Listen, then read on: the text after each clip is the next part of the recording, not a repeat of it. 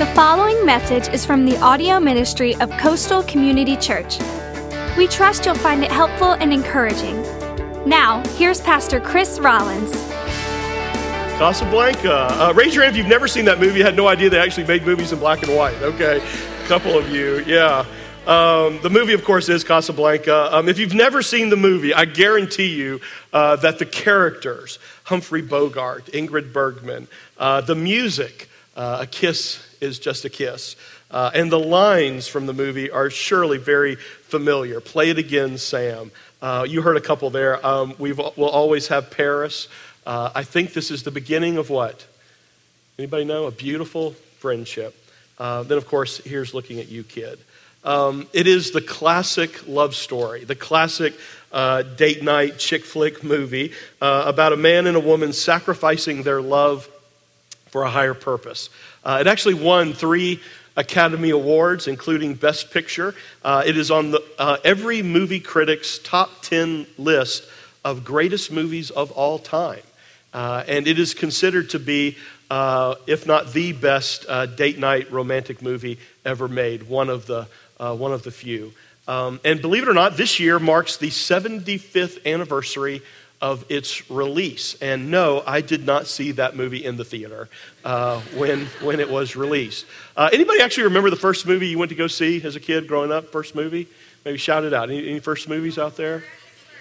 Okay, wow, y'all are young. I, I, remember Bambi. I remember that. I actually saw it uh, in the Ultravision movie theater, uh, the Ultravision movie theater on uh, where Mose is now uh, in West Ashley on Sam Rittenberg. Uh, how about first movies that you saw with uh, you know a particular date or uh, maybe your spouse? You might remember those. Um, when Janet and I were in college, Janet and I were so broke.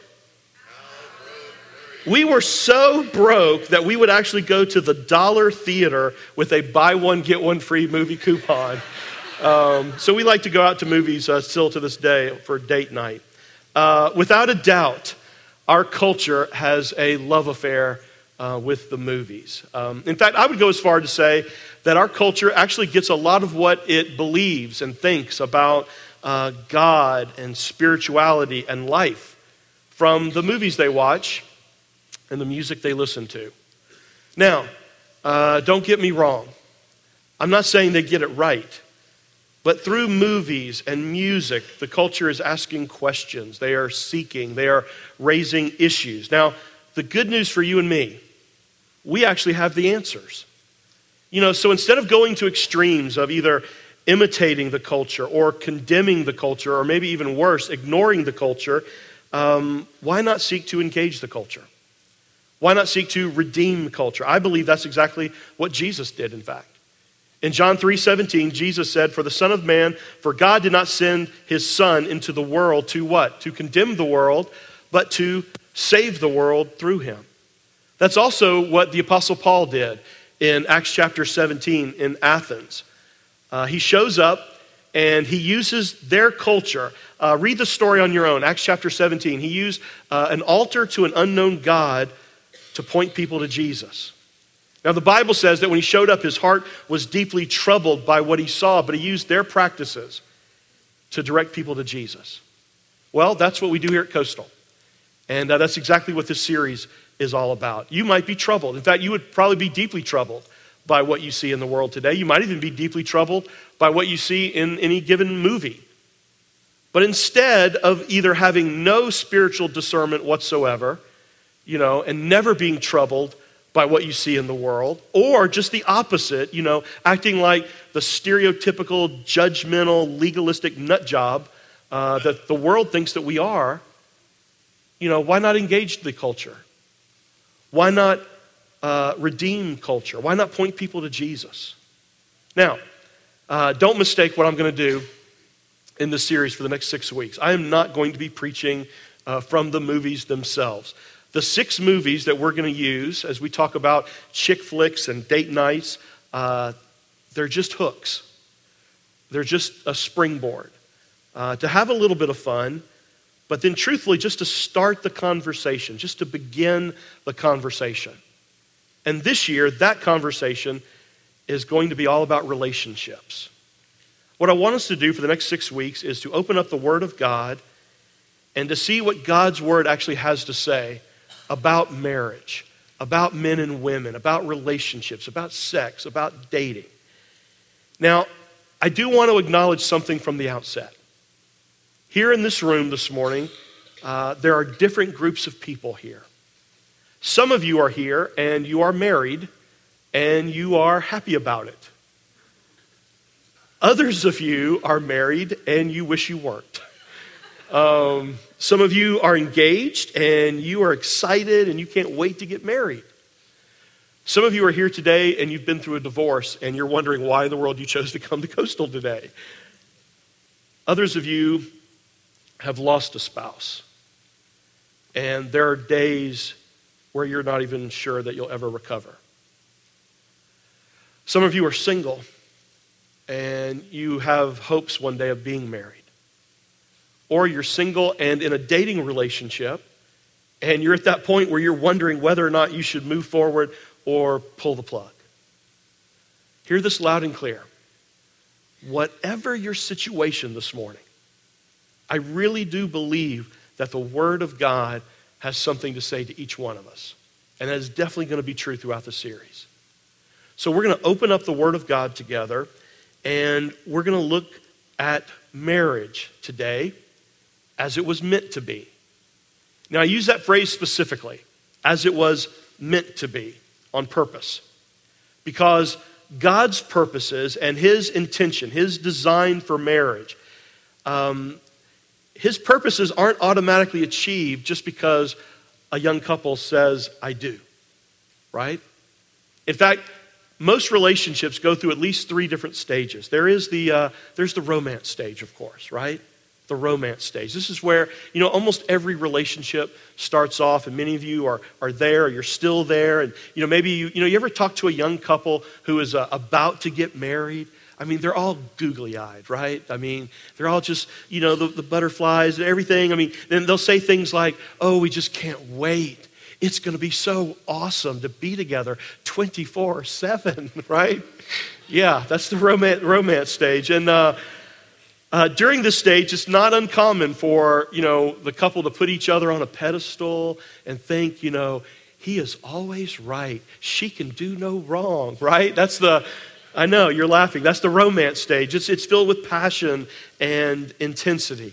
And then uh, there is the reality stage. The reality stage is where the ideal starts to become an ordeal. And, you know, suddenly that wonderful thing that initially attracted you to your spouse uh, now becomes the very thing that is irritating you the most and drives you crazy.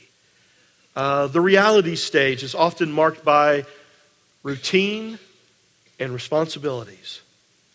And things are no longer new or exciting. In fact, you might even feel at some point cheated or trapped.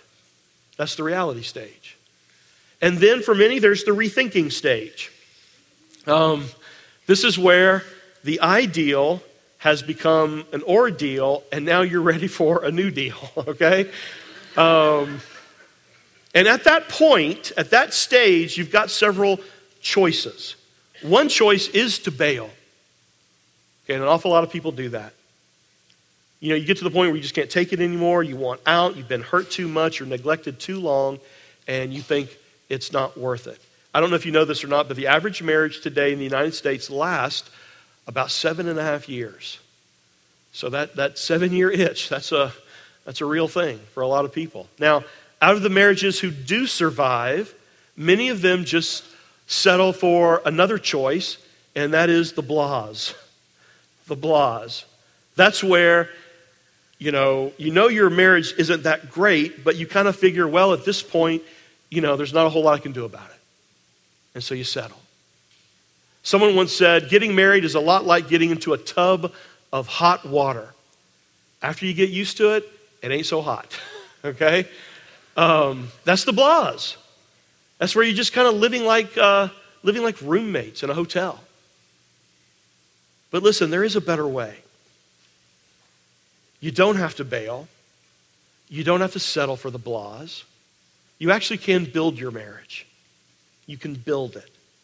Now, How do you do that? Well, you go to the source, you go to the original, you go to the intent. Uh, in Matthew chapter 19, the Pharisees are trying to trap Jesus with a controversial question about marriage and divorce. Still controversial for many people today. Do you, do you remember what Jesus said, though? This is very important how he began this conversation. Four words, he said Have you not read? Have you not read? Read what? The Word of God, the Bible, Scripture. Now, listen up. As a follower of Jesus, okay, as a believer, as a Christian, as a Christ follower, when it comes to what we say we believe about everything, okay? But today, about marriage, about sex, about relationships, about dating, about men and women, about every area of life. Our blueprint, okay, is God's holy word. It is the Bible. Now, when it comes to this book, when it comes to the Bible, you got a couple of options. One is just to lay it down. It's just to set it aside and choose to go your own way. Okay? It's where what you think, what you believe, how you feel, um, uh, what the culture accepts in, in any given moment, where those things become your standard. Basically, here's what you do you stand over and on top of the Word of God, and you stand as the authority. What you think, what you feel, what people choose to accept in any given moment, that becomes the, uh, the standard. You stand over and above the Word of God. Now, think about this for a second. Most of the world, even some people who claim to be believers, live their lives that way every single day. Many people even know what the Word of God might say about relationships, about sexuality, about money, about health, about finances, all those things, and and yet they choose to go their own way. Now, here's the truth, though. From time to time, we all do that, don't we? We all go our own way. Now, the Bible actually calls that attitude and those actions sin. And it has some terrible consequences in every area of our life when we choose to go our own way. In fact, the Bible says that it separates us from God and ultimately it leads to death. Simply put, hear this loud and clear God's way works. God's way and His word, it leads to life. It leads to freedom. It, it leads to joy. Which leads me to the other option that we all have. Hear this loud and clear. One is to stand over, to lay God's word aside, to stand above it, to stand over it in authority over it. But the other is this it's where you bend the knee and you humble yourself and you stand under this authority. What it says, what it says about life, what it says about marriage, about relationships, regardless of what the culture accepts, regardless of what you think or what you feel, regardless of what the courts might may or may not legislate, God's eternal word never fails, never changes. And listen to me it is the blueprint, it is God's design for every single area of life. Now, let's go back to Jesus for a second in Matthew 19. He says, Have you not read that from the beginning the Creator made them male and female and said, For this reason, a man will leave his father and mother, be united to his wife, and the two will become one flesh. So they are no longer two, but one flesh. Therefore, what God has joined together, let no one separate. The Pharisees counter with, Why then did Moses command that a man give his wife a certificate of divorce and send her away? In other words, basically, again, they're trying to trap Jesus and they say, well, listen, if what God has joined together in marriage we're not to separate, then what do you do with the fact that God permitted divorce through Moses? I mean, they're thinking, yes, we got him.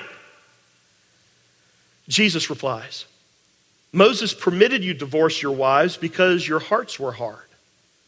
But it was not this way from what? What does he say? The beginning. In other words, Jesus was saying, listen, divorce was never God's intention. Yes, he allowed it because of our sin, because of our, your hard hearts. But if you really want to understand God's intention for marriage, you got to go back to the beginning. And that's what we're going to do today. You know, in order to build something, you need blueprints, right? You need a set of designs. Well, in order to build, in order to find God's d- divine blueprint for marriage, I think you got to go back to the beginning. You got to go back to uh, the Humphrey Bogart and Ingrid Bergman, if you will, of relationships Adam and Eve.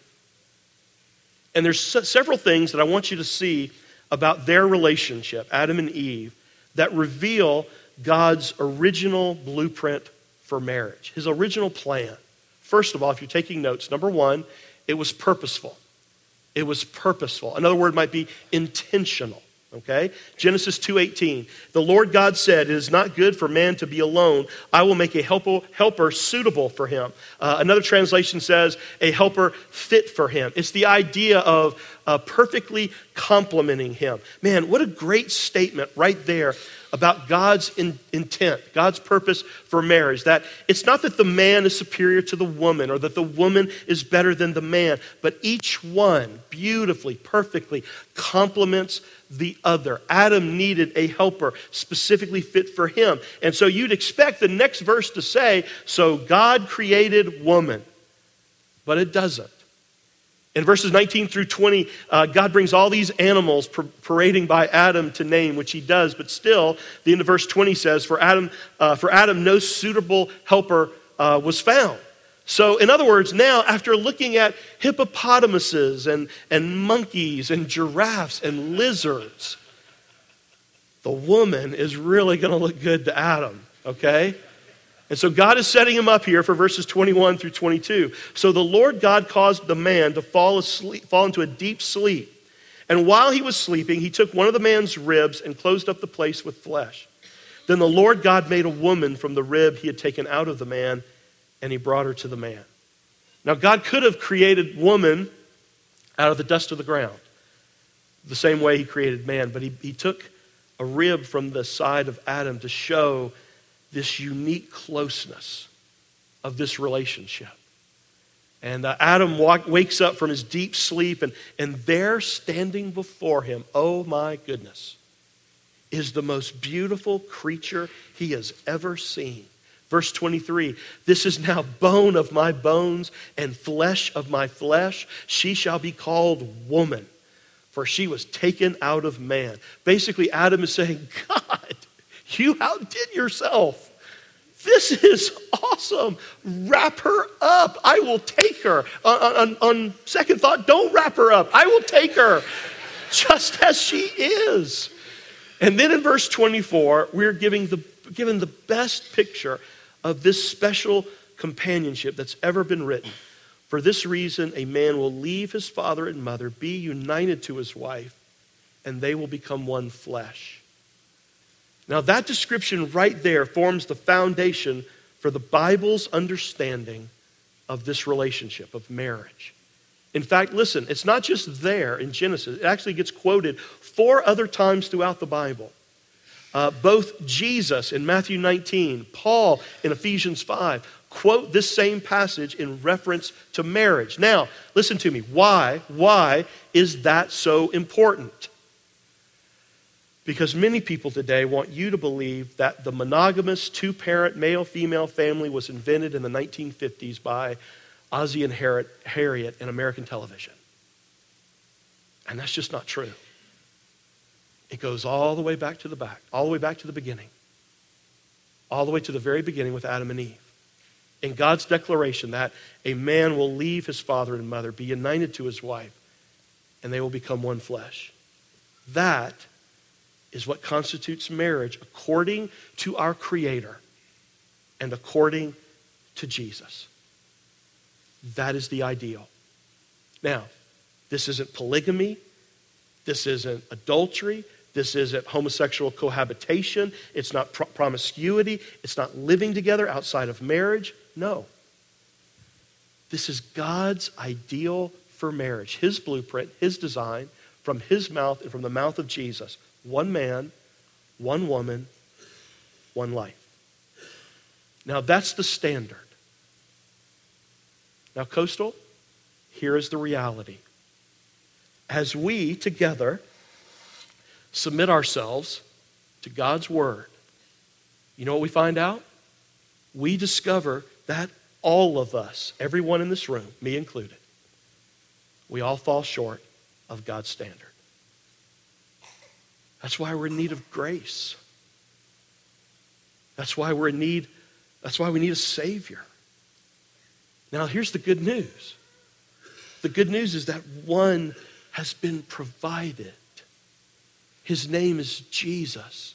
And our job as the church is to point people to Him and to allow the Holy Spirit to do the changing. And to be a people of both grace and truth. Don't you see? This is, this is one of the beautiful purposes of God's design for marriage. It points all of us to our need for forgiveness. I mean, you put two sinful people together, you discover really quickly that you are in need of forgiveness and you're in need of a Savior. In fact, in Ephesians 5, after quoting the same passage in Genesis, the Apostle Paul says, Hey, this is a great mystery, but it's an illustration of Jesus and the church. In other words, the oneness, the companionship that God intended for a man and a woman to experience together in marriage. It's a beautiful picture of the relationship that Jesus has with you and me in the church.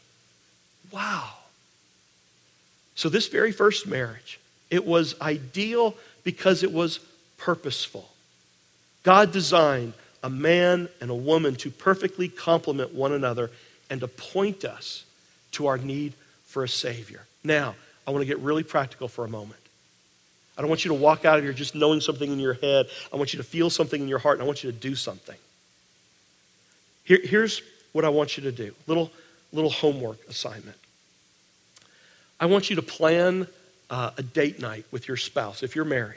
And if you're in a serious relationship, I want you to plan a time where you're going to get together. And here's what I want you to do I want you to ask yourselves this question and we're just going to, we're going to look at each one of these points. How purposeful, how intentional are we in building our marriage? Or have we just settled for the blahs?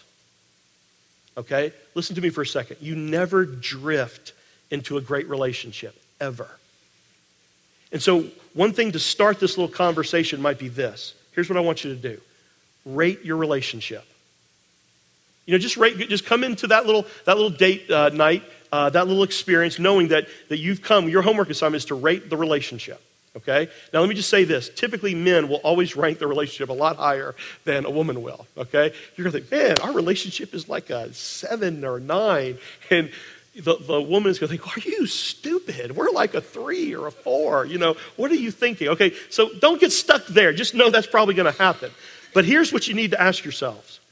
Okay, so what practical step could we take to improve our relationship? Okay, so the homework is you're going to get together, you're going to rate the relationship. How intentional or purposeful are we in building this relationship? That's going to help do this. And then you're going to say, what practical steps could we take to move up the scale? Okay, that's your homework. Schedule a date night, make that happen. What practical steps could we take to move up the scale. Now, along with being intentional, along with having a purposeful relationship, number two, this relationship was also transparent. It was transparent. Uh, Genesis 2:25. The man and his wife were both naked and they felt no shame. That's like my favorite verse in the Bible right there. I've been using that verse for 30 years to convince my wife to sleep naked. I know it's there, right there in the Bible. Anyway, prior to the fall, um, Adam and Eve were naked, inside and out, felt no shame. They were completely open and transparent. But then sin entered the relationship and everything changed. You know the story.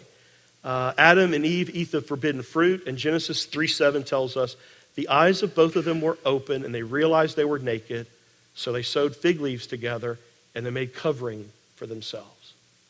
Now, why'd they do that? Because sin made them self conscious. Sin made them want to hide. It brought, you know, all of a sudden they are, you know, that showed naked and afraid. Okay, that's what they are. You know, God asked Adam, Have you eaten from the tree that I commanded you not to eat from? Adam immediately throws Eve and God under the bus and he says, Lord, it was the woman you gave me. Okay?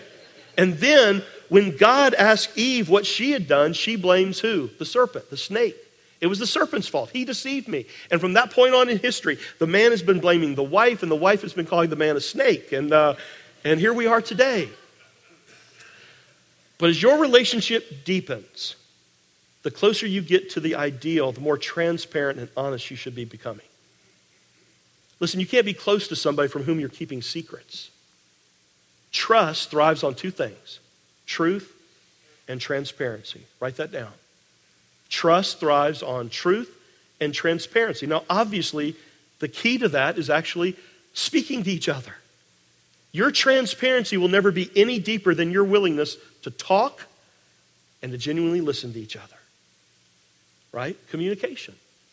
In fact, listen to uh, this challenge found in Ephesians 4:15. Instead, you know, speak the truth in love speaking the truth in love, we will in all things grow up in Him who is the head, Jesus Christ. In other words, applied to marriage, applied to relationships, as we become more and more like Jesus, the closer we're going to be with each other. Now, again, let's, uh, let's get really practical, okay? Back to that little date night, back to that little relationship uh, uh, assignment.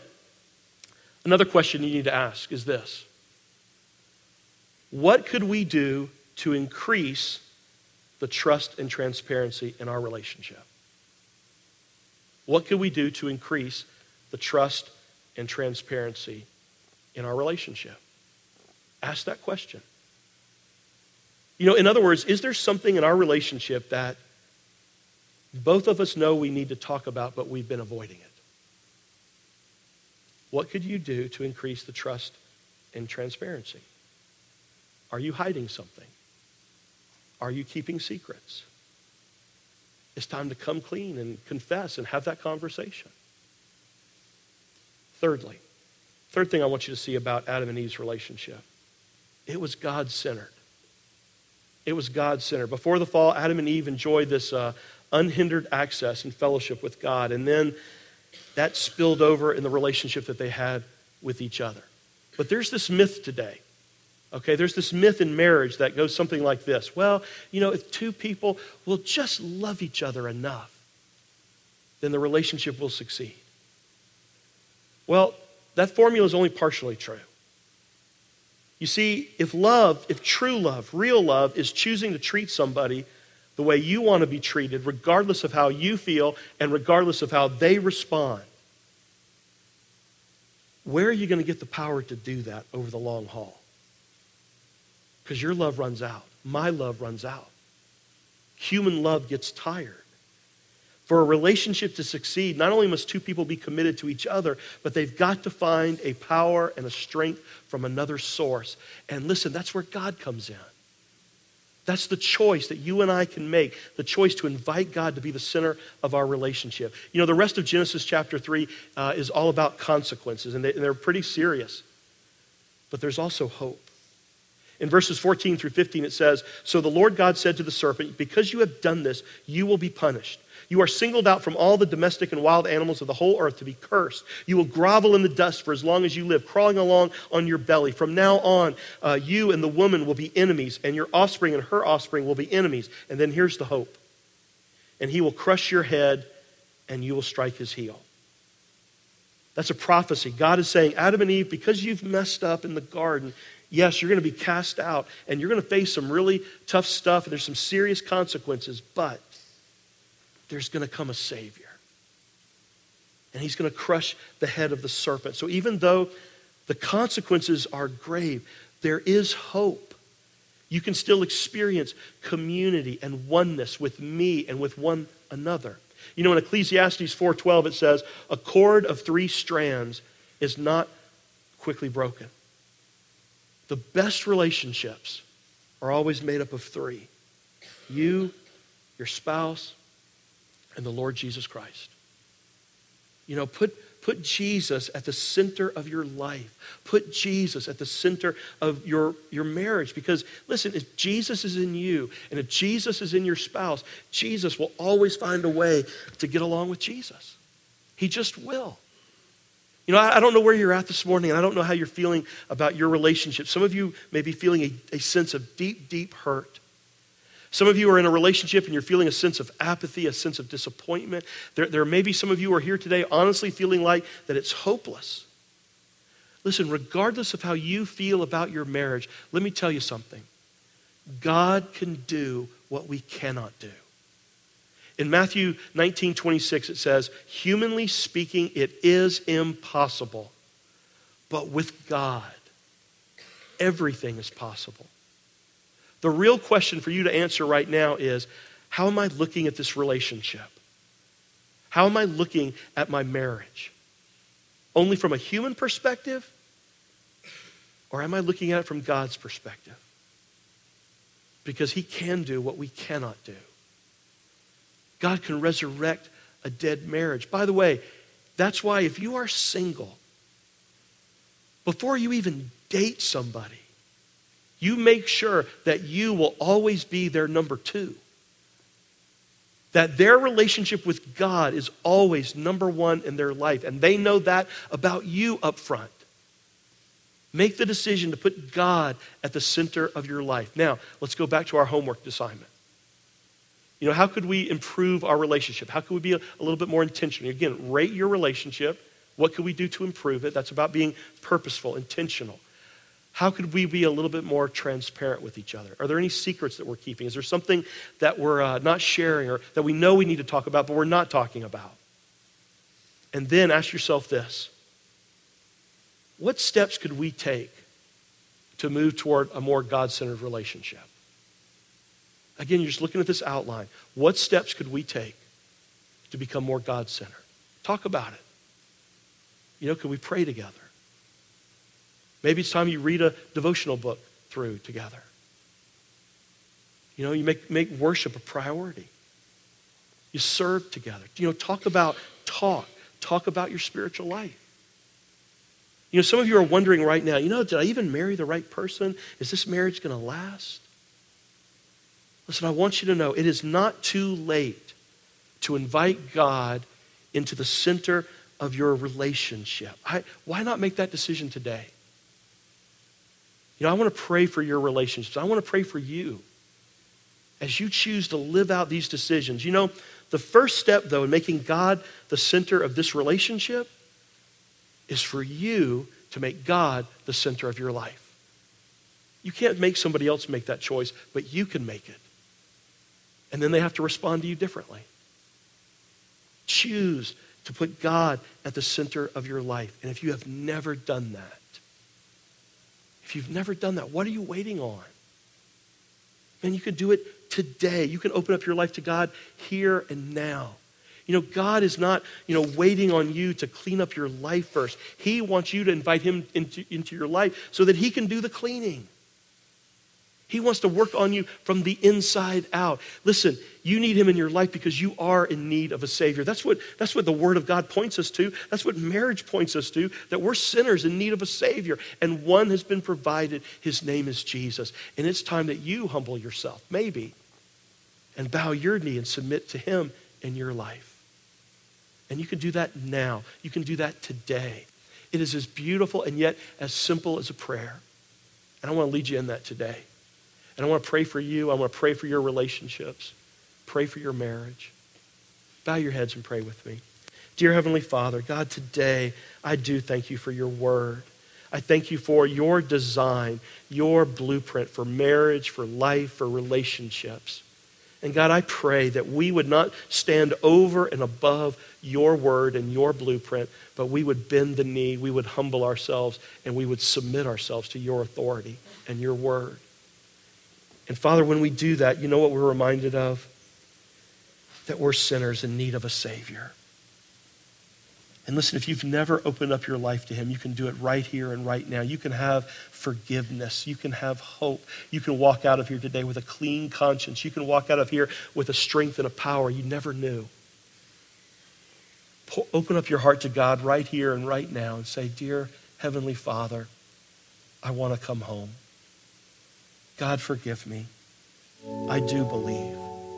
I believe that your son Jesus is the Savior that was provided for me and my sin. My sin, I put him on that cross. Today I recognize it. And Father, I turn away from it and I turn toward Jesus. Not only do I believe he went to the cross for me, but he was buried in a tomb. Death could not contain him. He rose from the dead and he is alive and He has power over sin, power over death, power over the sin in my life. And I submit to Him today, and I ask Him to come into my life to forgive me and to be my Savior and to be my Lord. And God, for the rest of my days, I just want to become more and more like you now see me today, forgiven, brand new, and clean. And God, I pray that this is a church that's not quick to point out people's sin, but we are quick to point out the Savior to direct them to Him and allow your Spirit to do the changing in people's lives. We all fall short of your standard, and we are all in need of a Savior. And He has been provided. His name is Jesus. And I pray that this church is always lifting Him up, always pointing people to Him. And Father, I pray for the marriages and the relationships that are represented in this room. May we move closer and closer to, to your design. May our relationships be purposeful beautifully, perfectly complementing each other. May we be transparent, full of truth and trust and transparency. And Father, may we have you and your Son Jesus right at the very center of all things. And I pray this in his most beautiful name. Amen. You've been listening to a message from Pastor Chris Rollins of Coastal Community Church. For more information about Coastal, or to explore what your next step of faith might look like, check us out online at coastalcommunitychurch.org. From Pastor Chris and the family at Coastal Community Church, thanks for listening.